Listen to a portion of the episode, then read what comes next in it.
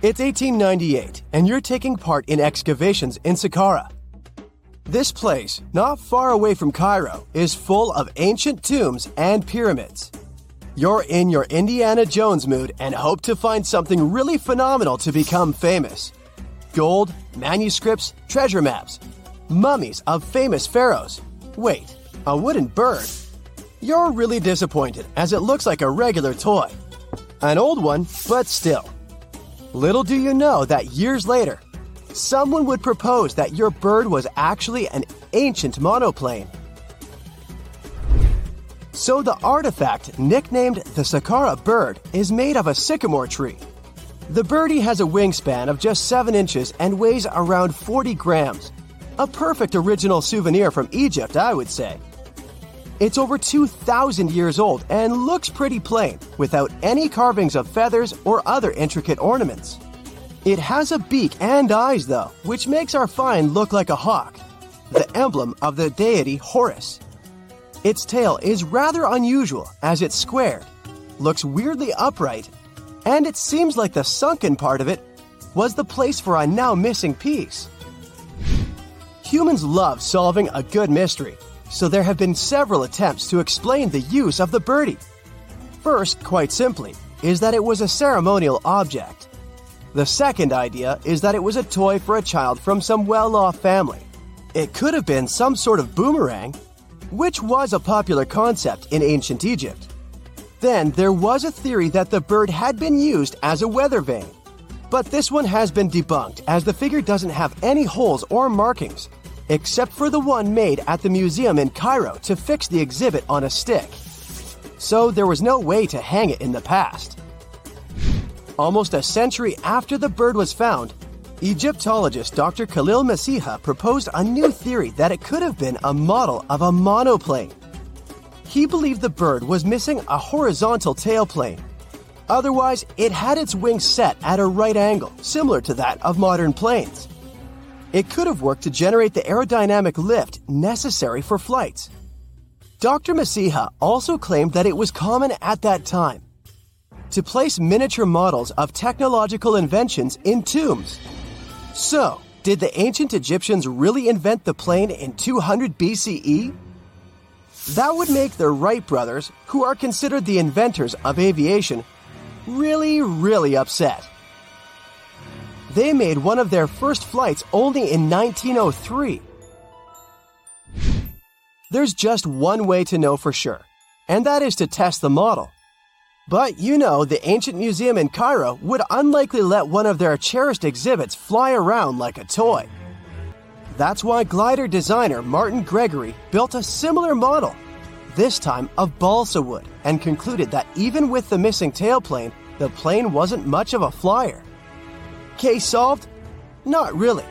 This didn't sound convincing enough to the History Channel, so they invited an aerodynamics expert to build another replica of the bird. He tested it in weather conditions similar to those in Egypt and was impressed with the little plane's abilities.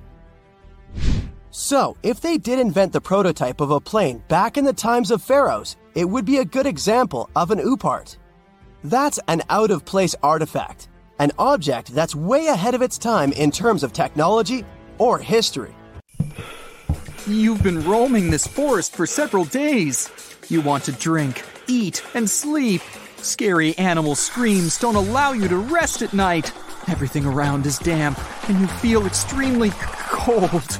There's no hope, but you keep walking through the bushes. Suddenly, you see some movement out of the corner of your eye. Over there, behind the trees. What is it? A bear? Panther? Couple of wolves? The last thing you want to meet is one of these dangerous guys. But no, these are the rescue robots they've been talking about on TV. Several dozen machines fill the clearing. They look like dog sized spiders. This shape helps the robots climb trees and reach mountaintops. Their bodies can withstand falls from big heights, deal with wild animals, fire, and water. These mechanical spiders have found you, thanks to their motion sensors and modern thermal imagers. That's what the robots of the future will look like. And here are some robots of today. Meet a soft robotic pillow with a tail. It can move and curl its tail when you touch it. What's our next goal? Mars colonization? Ha, excellent. We're ready. I'll just go get my pillow. How likely is it that you'll want to eat a tomato while jogging? Let's admit it, the chances are probably very small. And still, Japanese designers have built the Tomatan robot. You're supposed to wear it on your back like a backpack. During a run, you only need to press a special lever, and the robot will bring a tomato towards your mouth. All that's left for you to do is just bite into it. In the middle of the 20th century, chemists William Larson and Anthony Finelli came up with the idea of a tubeless tire. It could be painted red, yellow, or green. The tire was semi transparent. Engineers put 18 light bulbs inside it. The tire creators decided that people would surely like their idea. After all, they could make the color of the wheels match the color of their clothes. Unfortunately, the glowing tires never went on sale. They were beautiful, but not practical whatsoever. If you always bring your smartphone along while taking a bath, this invention is for you. That's a stylus that gets attached to your nose. You can use it to touch the screen when your fingers are wet. This gadget's creator is sure that the invention will make you more productive. And I think the stylus might keep your smartphone dry, but it'll definitely make your neck ache. How about a butter applicator in the form of a glue stick? With this invention, making sandwiches in the morning will become so much easier. The main challenge is not to confuse it with a real glue stick. Bacon Lip Balm is a great addition to the butter sticks. This product is already being sold online. Imagine rubbing your lips with a piece of fried bacon before going out. Not really my thing, but tastes differ. Here's an instruction on how to make the most unusual transport in human history. Step 1 Put some rails on the ground. Step 2 Put a treadmill on them. Step 3 Make horses run on this treadmill. This is a real transport that was constructed in 1850 and named Impulsoria. Surprisingly, it did work. The locomotive could move at a speed of 7 miles per hour and pull 20 wagons. But trains with steam engines turned out to be more convenient. In 1901, a group of divers retrieved the Antikythera mechanism from an underwater shipwreck near the Greek island of Antikythera. It's been dubbed the world's first analog computer, and it's currently dated around 100 BCE. The bronze mechanism could tell the position of the sun, moon, planets, and stars, as well as the lunar phase, the dates of upcoming solar eclipses, and even the speed at which the moon moves through the sky. No one's sure who used it and how or where it was made. But it's obvious that it's extremely precise and way too advanced for its time. Take this funky metal disc. One internet user claimed to have found this item in a regular package of sour cream chips. The disc had a serial number, weight, and metal type information engraved on its surface. Unfortunately, it's not an ancient coin and not a box prize. It's the result of defective packaging. Manufacturers put metal test objects in some of the bags to test whether their X ray detector works properly. That's how they prevent any magnetic rubbish in the bags, like splinters or tiny details from the machines. Ideally, the X ray system should detect all the packages with metal objects and sort them out, but apparently, sometimes it makes exceptions. So if you find something like this in your chips, it makes sense to contact the manufacturers to help them prevent dangers for other people. They will have to do an internal investigation and fix the metal detectors and document flow. But the most important question is to eat or not to eat? Well, the chips might be edible, but keep in mind that the disc wasn't completely hygienic when it fell on the conveyor. But no worries. Usually, manufacturers send a few boxes of their product and some money certificates as an apology. And since we're talking about packaging mysteries, did you know why shoe manufacturers often put these tiny tags in their boxes? In some cases, they just show samples of materials used to manufacture the shoes, but others look like multi purpose souvenirs that can be used as a decoration for laces or a keychain because they have a special loophole on the top or a small chain. Metal shoe tags can make great zipper pulls for winter coats or bags, by the way. In any case, this is another opportunity for shoe brands to remind the customers about themselves. So, if you ever find such a tag in your brand new shoebox, don't rush to throw it in the trash. Perhaps one day you'll be able to auction it as a rare vintage piece. A regular thimble helps to protect the thumb while sewing. It looks pretty compact and convenient. But what about this epic piece? Is it a medieval thimble for knights? A woodworking tool? Or a Halloween accessory? In fact, it's an antique finger guard for husking corn and similar tasks. It has a leather bracelet to fix the glove on the wrist and a special weave of metal links providing flexibility. You can also see it titled Oyster or Butcher Thumb Gloves because this tool was used for protecting users from sharp objects. This particular design was patented at the beginning of the 20th century in the USA. Imagine walking in the woods and facing this scene. Someone slathered a blue plastic can in grease, attached a bag, and hung it on a tree. What in the world would that mean? It's a DIY deer fly trap contraption. Studies revealed that flies are more attracted to blue things, which explains the color of the trap. Unlike the common flies, deer flies inflict painful bites which may cause allergic reactions and spread diseases. So if you want to avoid special attention from these annoying creatures, don't wear bright blue outfits while hiking. As for the trash bag on the bottom, it's probably left on purpose to throw away the can after the trap expires. Ladies and gentlemen, fasten your seatbelts. Don't forget about your knees, too. One internet user saw this unusual knee wrapping belt on a plane and posted it online to figure out its purpose. Any ideas?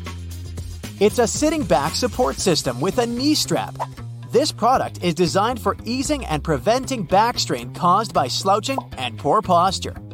Customers can use it daily for more comfortable sitting or driving. Unlike ergonomic chairs, this system is pretty handy and portable.